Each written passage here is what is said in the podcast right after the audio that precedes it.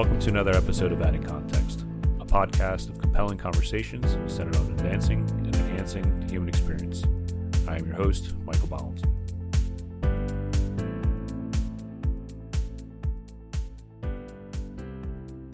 Welcome back to another episode of Adding Context. I'm going to let my guest today introduce himself. Hi, my name is uh, Nick Klingensmith. I'm the author of Through the Fire, and I guess we'll get to learn a little bit more about me and my story here in a minute. That's the plan. Where Where are you from originally? Uh, originally, I was born and raised on Martha's Vineyard in Massachusetts. It's a little island. It's been uh, gained some notoriety of recent for uh, things that are off topic. So, yeah, there's there's always I don't know every couple of years something happens that puts them back on the map for a minute, and then it falls away into obscurity again.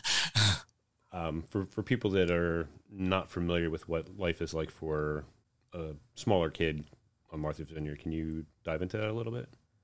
Yeah, I'll say that the island, living, growing up in the island, is nothing like what anybody might think it is unless they're from a, a, coastal town and they sort of understand you know after after labor day it's a ghost town i mean the people you know are the only people you you only people you see the supermarket closes at six o'clock. There's one movie a week being played at the theater. Um, you know, an exciting evening when you're like 12 years old or 15. I don't know how old we were anymore, but uh, I was like hanging out at the Cumberland Farms, like just to see who else you kind of run into. As you get older, there, you know, the, there's not a tremendous amount of white collar work so i mean when i left it was after i graduated college and it was because i'm not very good at banging nails and i just can't work in a restaurant for nine bucks an hour maybe getting 20 hours a week for the rest of my life. Right.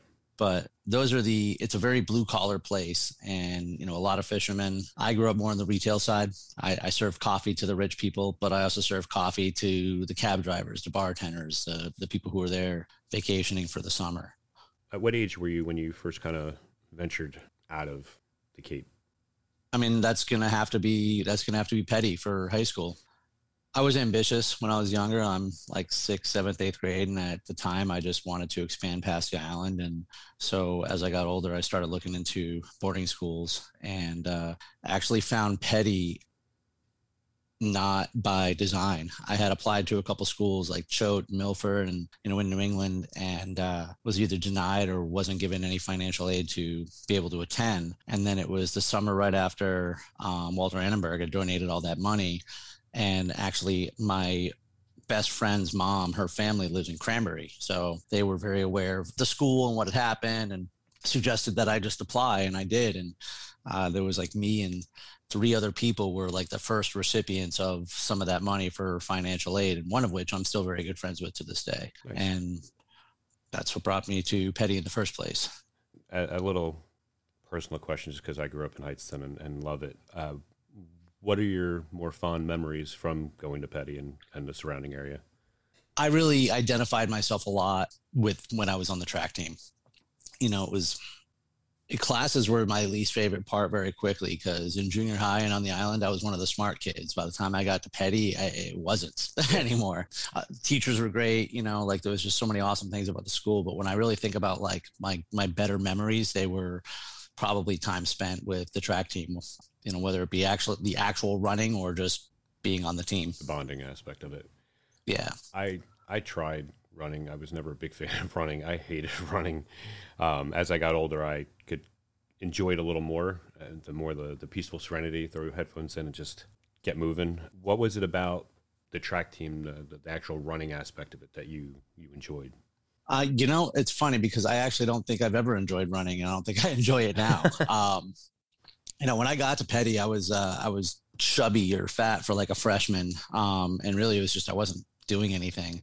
Um, and it turned out I really wasn't good at other things. Like I got cut from the freshman baseball team. You know, I wasn't athletic. I'm still not. And I actually joined the crew team and I liked the conditioning aspect. It just gave me a way to start being physically active, you know, gain some confidence, not be like the chubby fat kid anymore. But here's the funny part having grown up on an island, I was actually kind of afraid of falling through the bottom of the boat Swear to God, I really didn't like it, and I also really didn't like the getting up crazy early thing for working out part. So I, my my tenure on the crew was very short, and it was actually the next year that I ran on the cross country team, and then became a runner. Um, yeah. Joined the track team, and I mean everything from I still stay in touch with Coach Gardner. I mean he was somebody who you know had a lot of impact on my life so there was just a lot of things that that tied it together there were some key moments like over the four years. There was a few times that I mean I can reflect back to a couple meets that were really important to me and a couple moments even like in trainings and practices that were like kind of resonate with me. But it's not like I really enjoyed the way I felt at the time. right. Now, without giving too much away, you're it says on the cover of your book you're a, a four-time cancer survivor, a type one diabetic, and recovering alcoholic.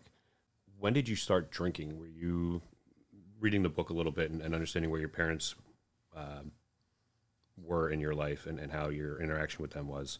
I know some alcoholics have a history when both their parents are alcoholics, they kind of start young before they hit like 10 or 12. What was that experience like for you? You know, it's, I remember the first time I got drunk, and I want to say I was around 12 or 13. Um, it was actually the summer before high school, or maybe it was the year before. No, I think it was then. Might have been the year before. But no, it was that summer. Okay, sorry. Um, it was that year, but I didn't become a drinker for a long time. You know, I was actually one of the more behaved kids at like in high school. I was a white collar criminal. If uh, if I did anything there, that's topic for another day. But um, you know, I, I when I was home in the summertime, even though growing up on the island was a great place to party, I got up and went to work at five o'clock in the morning so I could go to the beach at three o'clock in the afternoon. So I go hang out with my friends. And I just, you know, I couldn't, my father was pretty strict at the time. So like I couldn't come home having been drunk and I couldn't really meet my other responsibilities, just sleeping everywhere. So I just didn't really prioritize drinking as a big part of my life. Like I certainly enjoyed it. You know, I enjoyed the way it made me feel. It definitely gave me like kind of superhuman abilities in my mind. And, you know, when you're at that age and for some reason people like think tolerance is like a sign of, I don't know, anything. Yeah. it made me feel better about myself that I had like superhuman like tolerance compared to most of the people around me. But I would say like you know the more consistent. Eh, I was never even that. And I'm getting ahead of myself here, but I was never a daily drinker. Okay. There just came a point where the bad became to significantly outnumber the good. Got it. And that was prior to your first cancer scare, correct? Or like you, you were kind of, I guess, an alcoholic prior to getting that the news of cancer the first time, correct? Um, I'm going to say that I was probably an alcoholic from the moment I first had that drink when I was 12 years old. You know, as I continue to look back on my life, just seeing that my personal behavior, even outside of alcohol, follows a typical pattern of an alcoholic, even okay. if I wasn't drinking all the time. You know, I definitely partied harder in my early 20s, but again, it's like what seemed normal at the time. I didn't make different priorities over over booze. You know, uh, when I got cancer the first time, I was barely drinking at all. That was when I was suffering heavily from like sleep apnea before I got a CPAP machine, and I was just too tired to. I was just too miserable. yeah, so it really wasn't. By the time I had cancer for the third time, that was when I ripped the band-aid off. Got it. Like I went for broke at that point. when did you learn you were a diet because you, you've you've got a number of medical issues. You you have the uh, alcoholism past that that's a lot for a person to kind of deal with you, especially not only having a cancer diagnosis once, but having coming back and, and the particular cancer that you had. And I love that when doctors say, "Oh, well, if you want to have a cancer, that's the good one to have," which to me is just an absurd statement because most people don't want to have any form of cancer. Um, we actually had a a scare with that particular cancer with our youngest. He was involved in an accident, and when they did the head scan, they noticed something in his throat, which led us to go to CHOP, and he had to have a biopsy. And unfortunately, just turned out that it was there's a gland as an infant that develops in your head, and as you grow, it kind of breaks into pieces and travels down and starts dissipating. And it happened to be some of those parts of the gland were actually in his thyroid. So gotcha. it worked out very well for us that it didn't, you know, wasn't anything to worry about. How old is he? Uh, he's now 12, and this was, he was about five years old when we went through this. Oh, wow. So, yeah, I'd be way too young to go for that. He fortunately didn't have to deal with the stress of it. For Right. for my wife and I, it was you know we were going out of our, out of our heads. You were at a a conference, so to speak, um, when you got that news. Can you walk us through that a little bit? Yeah. Um, it was it was very dumb luck, really, how we found it. Kind of same situation that you just not same situation, but similar how you just described it. I was having I was waking up with a substance on my tongue in the morning. I later discovered it was dried blood. Um, I was in a new apartment in Milford, Massachusetts, crummy old New England heating, a thousand year old building. And as I later found out, I had sleep apnea. So I'm sure just whatever. But I didn't know where it was coming from. So I started seeing doctor after doctor after doctor, excluding everything uh, until finally I see an ENT guy. And that's when he was just feeling around my throat. And it's almost like we both knew at the same time he paused and i don't know i i swear because i just swear for some reason i knew i didn't know much about it i didn't know anything about it so he ordered the biopsy a couple days later which i describe in the book as being one of the worst experiences i think somebody can have. Um, well just yeah you're just getting stabbed in the neck over and over and over again and it's it's it's uncomfortable. But we were at our sales kickoff uh, convention for the telecommunications company that I was working at at the time, and just anxiously waiting all day for the results from the doctor. And then when I finally got them, we were like during the closing remarks or something. This was at a casino up in uh, Connecticut. So I walked down the hallway to take the call, and you know the doctor was very calm about it and told me that it was papillary carcinoma, it was cancer. You know, he just immediately said, "We need to get you to come in. You know, obviously we're gonna have to do surgery, and we'll talk about it." And it was, it was definitely emotional. Like I don't think I admit, I didn't think I really admitted to being scared right away.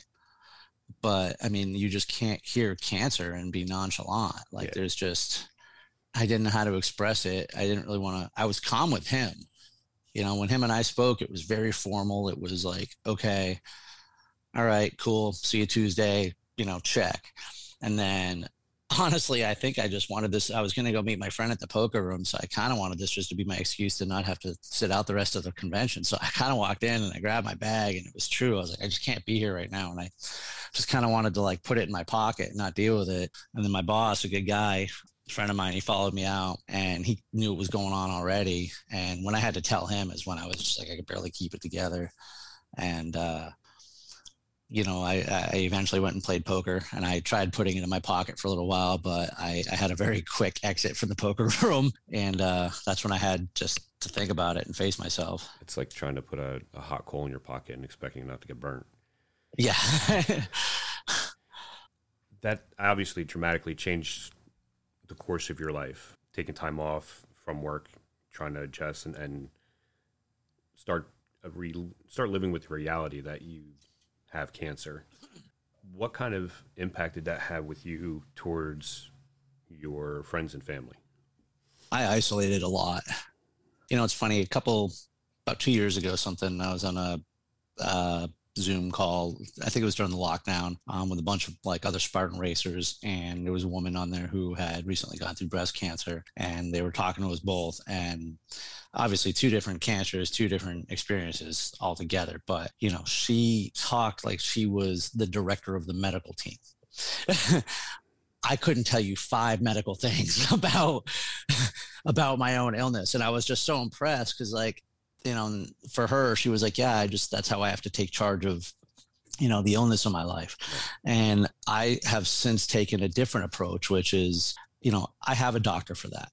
Should I know better? Should I be more informed on some things? Probably, but at the same time, like, I choose to let cancer take so little from me that I am entrusting professionals to do X, Y, or Z. You know, I've recently found, and I do mean recently, that that's not always the best approach because at the same time, you find that you know things that need to be addressed that don't get a, that don't get addressed eventually find their way to the surface. Right. And I think I've actually kind of felt some of that, maybe even this past year. But at the same time, yeah, it has changed my it's changed my life because it was then that I said, okay, well, I'm just not a victim. I'm not going to be a victim at all. When did you decide to start doing those all the the obstacle racing? Because I've done a tough mudder. I did the, actually one of the first mud runs that I did was the tough mudder. I think it was the 14 mile one, and I did it with a couple guys that I used to work with, and it was just it's so much fun. I, I can't I, I can't explain to people why it's fun. Not only just to run in the mud and get dirty, but the the challenge to some of the obstacles. It's almost euphoric to a degree, and, and I encourage anybody who, hasn't done one, give it a try. And you don't have to run the whole thing. You just don't even have to go through every obstacle, but just try your best to get from point A to point B and, and cross the finish line. I actually did one this summer with both my boys, and next summer we're going to do the same one with our whole family. So my kids love it. It was, it was awesome. My youngest. That was a genius move they made. Was the Spartan kids? Yeah, um, we're doing a, a rugged maniac. Um, nice. Actually, my oldest and I did a Spartan race, the one of the Stadium Series ones at um, Citizens Bank Park, and I hate stairs now.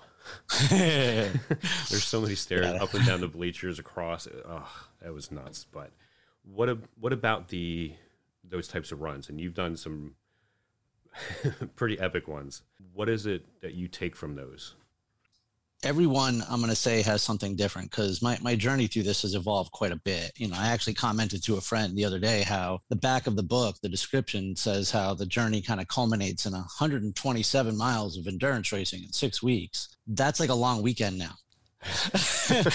Um, and i think something that i wanted to uh, it's funny because you know i my my facebook account does a lot of my this part of my lifestyle, but that's not all that it is. Mm. Yet my Instagram account is primarily dedicated to this type of life. And I think one thing that I haven't pointed out enough recently is I'm not very good at this. at best, I'm a slightly above average athlete. Like, and the reason I say that is because for, you know, anyone who hears this and anyone who ever sees my stuff, the reason I show like all of it is because I want to encourage others that they can do the same thing and that's been my biggest takeaway from this experience is that sometimes a race is just a race. Sometimes climbing over a wall is just a wall. But sometimes that first time you beat that obstacle that you haven't been able to that you've been struggling there's a reason they tell you to take baby steps at things first. You build confidence and that confidence is real you yeah. know?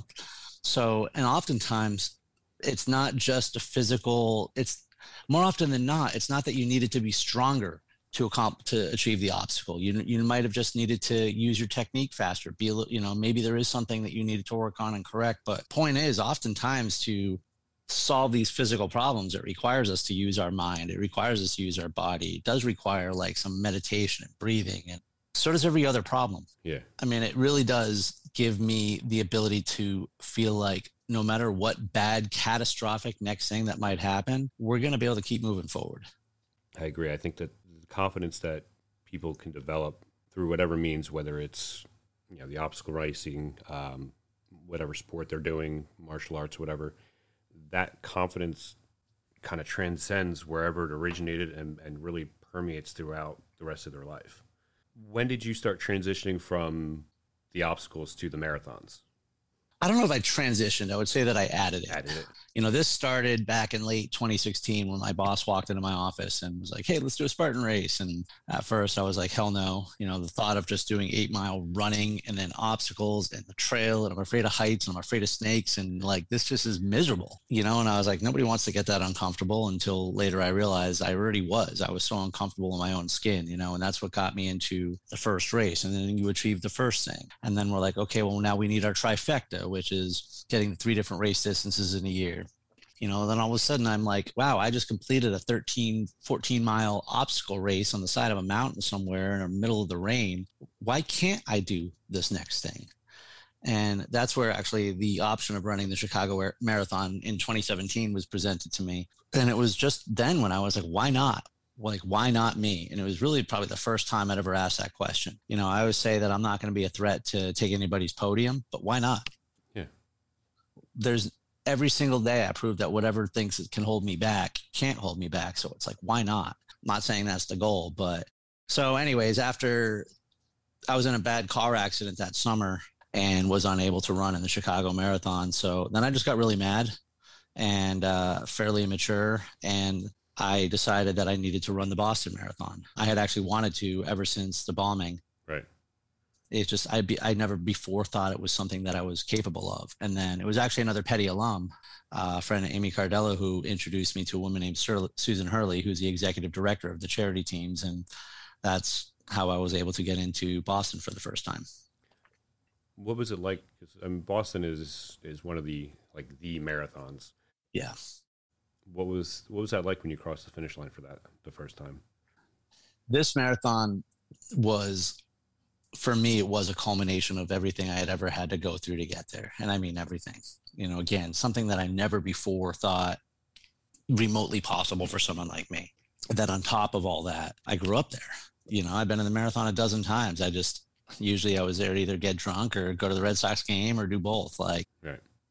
it was the holy grail. It was like this icon, you know, like a million people line the streets to go and it's always been that way. And my grandparents live and my aunts and uncles live right on uh, Heartbreak Hill. So, anyways, to me, it was like such a big deal to be there. And because I had to fundraise for it, I, I raised uh, about $8,500 for a uh, organization called the Last Call Foundation. They raise money for firefighters, fire safety, upkeep of firehouse and equipment. And my father's a retired firefighter, so I was like very tied to that. So being there 100% of the time was a massively emotional day for me. Like just being there was such a level of success. But I got lucky enough to have the worst weather in the history of the Boston Marathon. Uh, it was 18 degrees at the start, 40 mile an hour headwinds, and torrential downpour the entire time. Not one second did it let up. And me having been training and living in Florida now for years, I hate the heat so much that I run in the most minimal amount of clothing as possible. And that's what I did there too.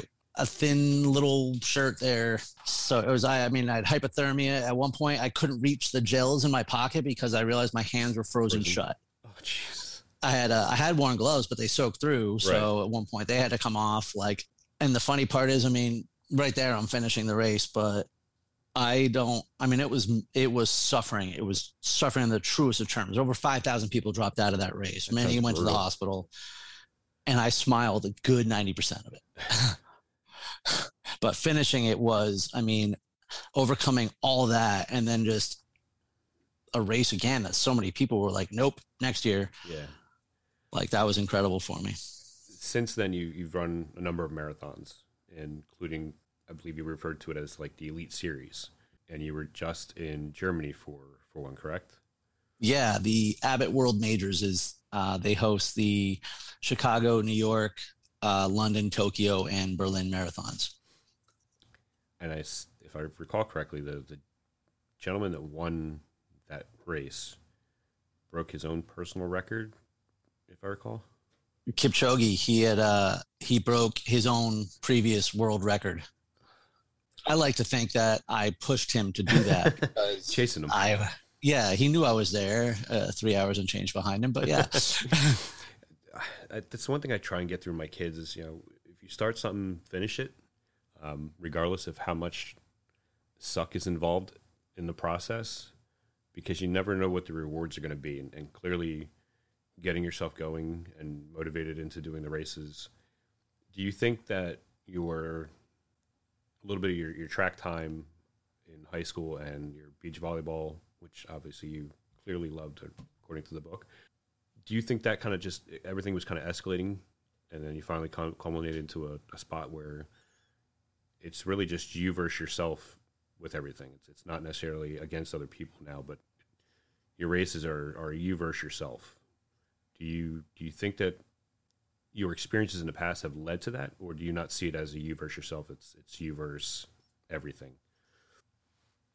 I never actually thought of it like that. That they were leading up to that in that sense. Um, and it would be hard to say no to that. You know, my time in track, number one, really was probably one of the first times I felt like I belonged. You know, I had friends, but I wasn't like the popular guy and didn't really know where to fit in. And I felt I fit in there.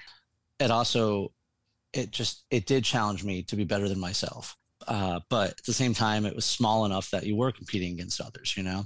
But at the same time, like I actually come to think of it, yeah, I only remember one or two times where I cared about the person that I was actually competing against because I think in the whole time I ran there, I might have scored twice or something. Like it all was about self improving. And I think it was something that, I mean, I tried to run a couple times the, the 20 years after that, but it was just, I was never committed towards something. Volleyball was an absolute love. And I would say that if I compare anything now to what I did then, is when you, that feeling of beating that obstacle, that tough one, especially one you haven't rung that bell before, like that's those kind of highs that you would get during a good, like good volleyball game. You know, you're in the middle of just a, a dogfight and you just rip the ball and get the point. You come up with a great dig. It's just that adrenaline that I did miss. But that's a skill game that one of the things about the obstacle course racing is that I compete in my age group. So when I want to track my progress, I'm not tracking it against the next like 19 year old Kipchoge. You know, right. the, the person who they may or may not have better or worse circumstances to me, but at least we're all suffering from the same old age. Yeah.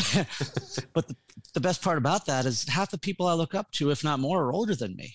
You know, and there's so much more time to continue to just learn how to be badass and to just have fun. Whereas as you play volleyball, you do age out of being competitive. Yeah. You know, there's not age group for that.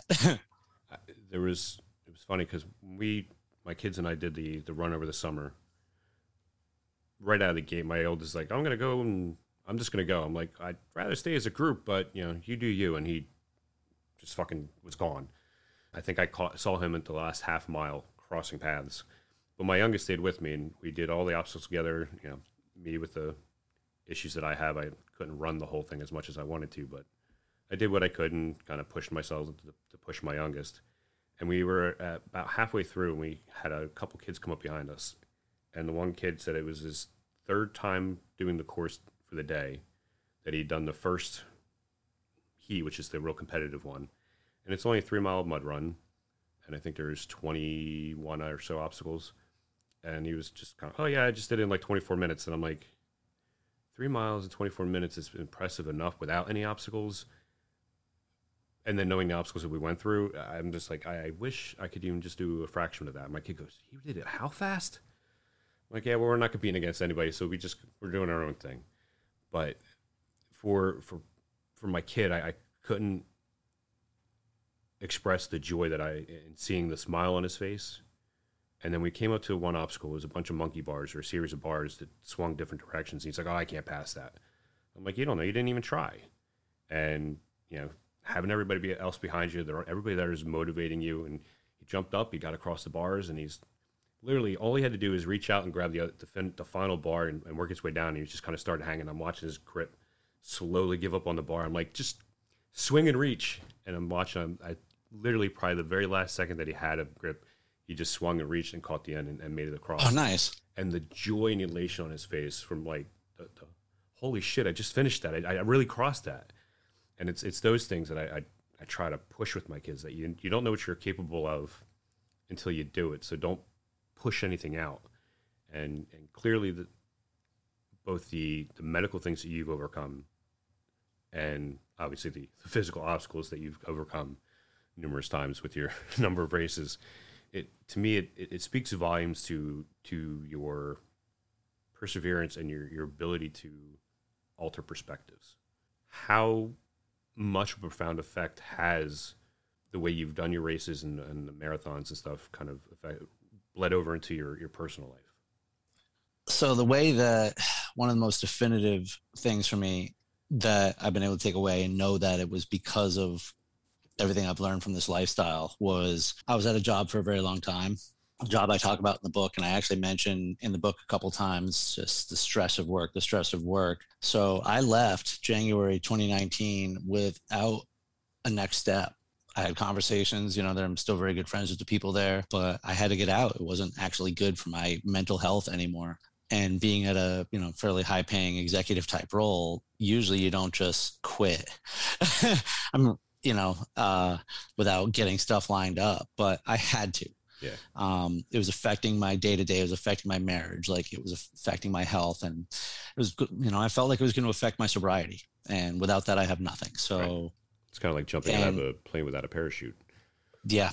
And I was able to do it because of this life. What I mean by able to do it is that I was mentally able to do it. I was mentally able to know it's going to be okay. I actually got fell ass backwards into my own uh, consulting company put in mostly by my prior employer who started hiring me you know, uh, 1099 to do some recruiting for them on the side. Well, the next thing you know, I picked up another couple clients. Next thing you know, I'm doing some training documents, and next thing I'm doing some coaching, and then I got my first consulting job. And you know, like this was all, you know, we're literally living week to week, you know, but at the same time, succeeding like without really having missed a financial beat and all i can do and i'm not a i'm not a religious person but i am a spiritual person as part of this process is just having faith in a higher power and that I can't control the universe. So I just keep taking that next action. And a lot of that, you know, not every race is just a race. Sometimes it really is a metaphor for our lives and it puts things into perspective. And to know that if I keep moving forward towards something, I'm not saying it's easy, but I've been able to succeed until the next job and the next job and the next job. Kind of without losing my sanity. That's the key thing. So it sounds more like uh, you weren't necessarily falling forward; you were you're stumbling forward until you got your feet under you, and now you're, to use the metaphor, you've been, you're running full speed ahead. You you mentioned a little bit in your book a, a couple different relationships you had. How did you meet your wife? We met at a wedding back in 2014, just after, literally the month after I stopped drinking. She was a bridesmaid and I was a groomsman for my friend Warren, who had gone to college with me. And so we met then. I had a girlfriend at the time. She had a boyfriend at the time, and we didn't see each other for years, but we kept in touch with Facebook and uh, both seemingly much like yourself, a good Star Wars nerd. So we would start, yeah, we would make some, share some Star Wars memes and stuff like that. And then uh, probably about, uh, let me see, February, yeah, about three months about three months after I had broken up with my ex girlfriend, about two years later, Lisa and I were still talking. I didn't even know that she was single at the time. And then we started hanging out, and one thing led to another, and then we're married. Sounds sort of along the lines of Dan and I. I don't think we ever really have officially had a, a date per se. Um, I just knew that the instant she walked into the, the pizza shop, I'm like, my God, she's beautiful, and I'll, I'm going to marry her someday. I don't know when, but we will. And yeah, and what is that? Five, six years later, we got married. Funny how that time flies. I was very lucky oh, yeah. because I had no interest in meeting anybody new like ever again. Yeah. Um, you know, I was uh, part of the reason I had, you know, I I was just I was just a little over two years sober. I wasn't, you know, I was in a relationship when I got sober, and then that was a relationship that I later ended, and God, dating and meeting people and having to tell them like parts of my story or when do you or how do you plus some, it's just a lie and i hated it hated it all. And i'm like all right well i'm going to hang out with people but i'm not doing this whole get to know you nonsense. Like she knew me already. Right. she you know and because our friends were friends like there wasn't much that she didn't know about me. It was just and and and she liked me anyway so she kind of knew what she was getting herself into yeah, I mean, as much as anybody could. yeah. So, as we kind of mentioned, four-time cancer survivor, diabetic. You, these are things that have such a profound impact, and you have to be very careful. Um, you know, nutritionally, staying regimented with your medicine. What advice would you give somebody who's either just finding out for the first time they have cancer or that they're a diabetic? What words of encouragement would you give people I don't know if it's encouragement, but I will just say this: as cliche as it sounds, live your life.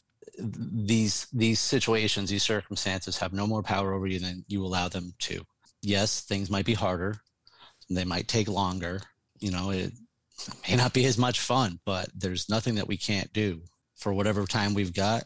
It's it's ours to live it. So cancer is a scary thing, but you know what? People get struck by lightning too. Like we can't dwell on the when diabetes tries to control your life and i i i do. I pity those who refuse to take it back.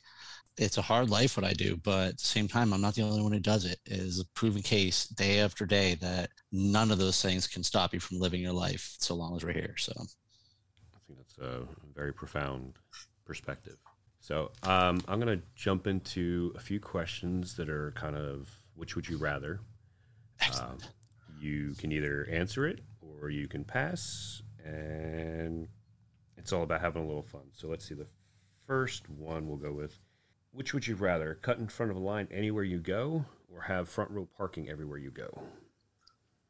Oh, cut in front of the line. no brainer. Uh, I think I, I think I agree with that one. Um, I don't mind parking far away and walking. Uh, yeah, I usually I do it on purpose. line. Yeah. Give a hundred dogs a bath or milk a hundred dairy cows. Oh God, the, the dogs. Uh, I, I think I'd have to go with, with the cows, and that comes from my my childhood on the farm.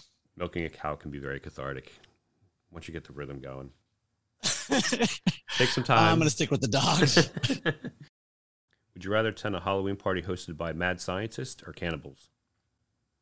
Ooh, well, we're gonna have to go with mad scientists. At least there's, you know, something that might be entertaining and possibly dangerous. Where the other one sounds not like a good evening for me. Doesn't sound like the uh, the cannibal one's going to end very well. No. Would you rather be a teenage mutant ninja turtle or a thundercat? Oh man, that's a hard one. Wow, really? I had to get you with one to make you think. I almost answered Ninja Turtle before you even got a chance to say Thundercat, but now, wow, that's tough. And we're gonna have to go Ninja Turtle. Any reason why?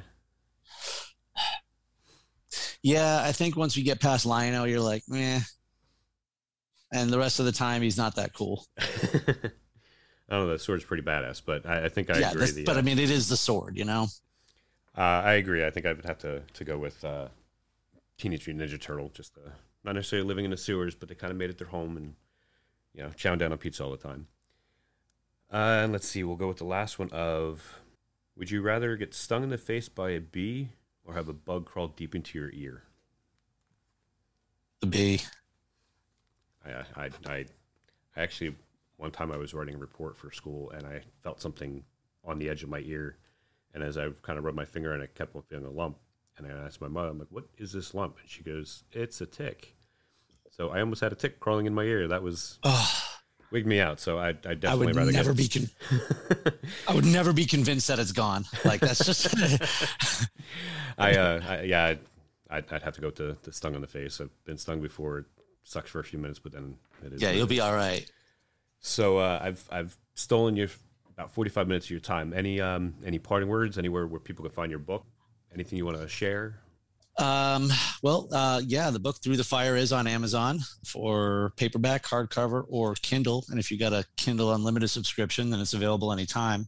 I was working on the next book earlier today and actually a part on quitting and how, and it was kind of relevant to what we were just discussing, which the difference between quitting and failing, a lot of people don't see the difference. They figure, well, I guess I failed because I quit. Quitting is a decision, it's a willful decision to not pursue your goals and I would always rather fail than quit. And if you fail because of your inability, whether it be physically, mentally, spiritually, whatever, we still have the opportunity to learn and do again. And if nothing else, we can at least spend our time trying instead of willfully giving up on ourselves. I absolutely love that perspective. I always say when I was coaching wrestling to kids, it's, don't be afraid to lose. Losing is can be some of the best ways to learn. You learn from your mistakes. Mistakes are the greatest teacher. I wholeheartedly agree with the idea that quitting is that conscious effort of failure, and agree. I would rather fail at something because at least then I tried, and you can learn where or what caused you to fail, make your corrections, and then turn that failure into a success. If you start quitting, it gets easier to quit. Li- Everything's easy to quit. Life, life is, life can be easier in some ways if you quit, but the hardships will compound, and the more you quit, the harder the hardships are to get out of. I kind of look at it as like quicksand. You, know, you, you struggle, you're, you're, you're just making things worse. With that being said, I definitely look forward to the to the new book. So please let me know when you when it's released. This book, I'm I when I sit down to read it, I, I'm flying through it. Very easy read. It's very intriguing. It's very captivating. So I encourage everybody to, to grab a copy and, and read it. It's it's inspiring in a number of ways. Anybody uh, website or, or social media handles that people can follow you at? Probably the best place to keep keep tabs on me would be uh, Instagram, and that's uh, through the fire four two seven nine. My author page on Facebook, which you can just look up Nick Klingensmith. But I do have a website that I don't really keep very active, so we'll say that right now. Instagram is uh, probably the most exciting stuff. You can see uh, most recent coverage from the uh, Berlin Marathon as well as a bunch of Dirty Heads lyrics because that's what I was jamming to. What's uh what's next on your agenda? What race? Or well, uh, you know, I, bro- I broke my rib back in in June. That's actually what spur- spurred the conversation. Was uh, yes, had, that's right. I saw the injury, and I'm like, what the hell did he do to himself? it took me two of the last three months to actually find out what I did. But uh, in an obstacle race, I was twisting and pulling on a rope, and something had to give, and my I fractured the cartilage of my eighth rib. I can't say it was the most painful thing I'd ever been through, but it was very close. It was mile three of the eight mile race. I was in age group, so I had to do all the obstacles or the penalties. There's no skipping anything. I completed the race. And if you were anywhere, and I mean anywhere in Ohio, you heard me drop F bombs all day long and I got through it. And I'm glad I did because I just had a bad feeling that I wouldn't be able to race again for a while. Yeah. It forced me to really focus on Berlin on the marathon. But I mean, I had to tape my ribs. Like I've been, I ran and trained over 400 miles with the broken rib. Um, I ran the marathon with the broken rib, and I mean, I still feel it. It's I'm not healed. So right now I'm this is I just finished week two of recovery. Um, we're gonna go slow and, and try to see what I can do to actually not only heal up but not do it again. So I've canceled any of my obstacle races until the end of the year in December in Florida, uh, which will be a pretty big event. And I mean, I'm in great shape right now. I ran my best race in Berlin, so I would like to. I'm gonna. I'd like to beat last year's race. That's my next yeah. big event. Awesome. Well, I wish you luck. Uh, keep on keeping on and keep on trucking. Life is clearly a marathon and not a sprint. So, truth. I, Thanks I, for having me on. I, I appreciate, appreciate your time. Thanks for listening to another episode of Adding Context. You can follow us on Twitter, Facebook, Instagram, or visit us at addingcontext.com. Can also support our show via Patreon send us feedback and show ideas to podcast at addingcontext.com.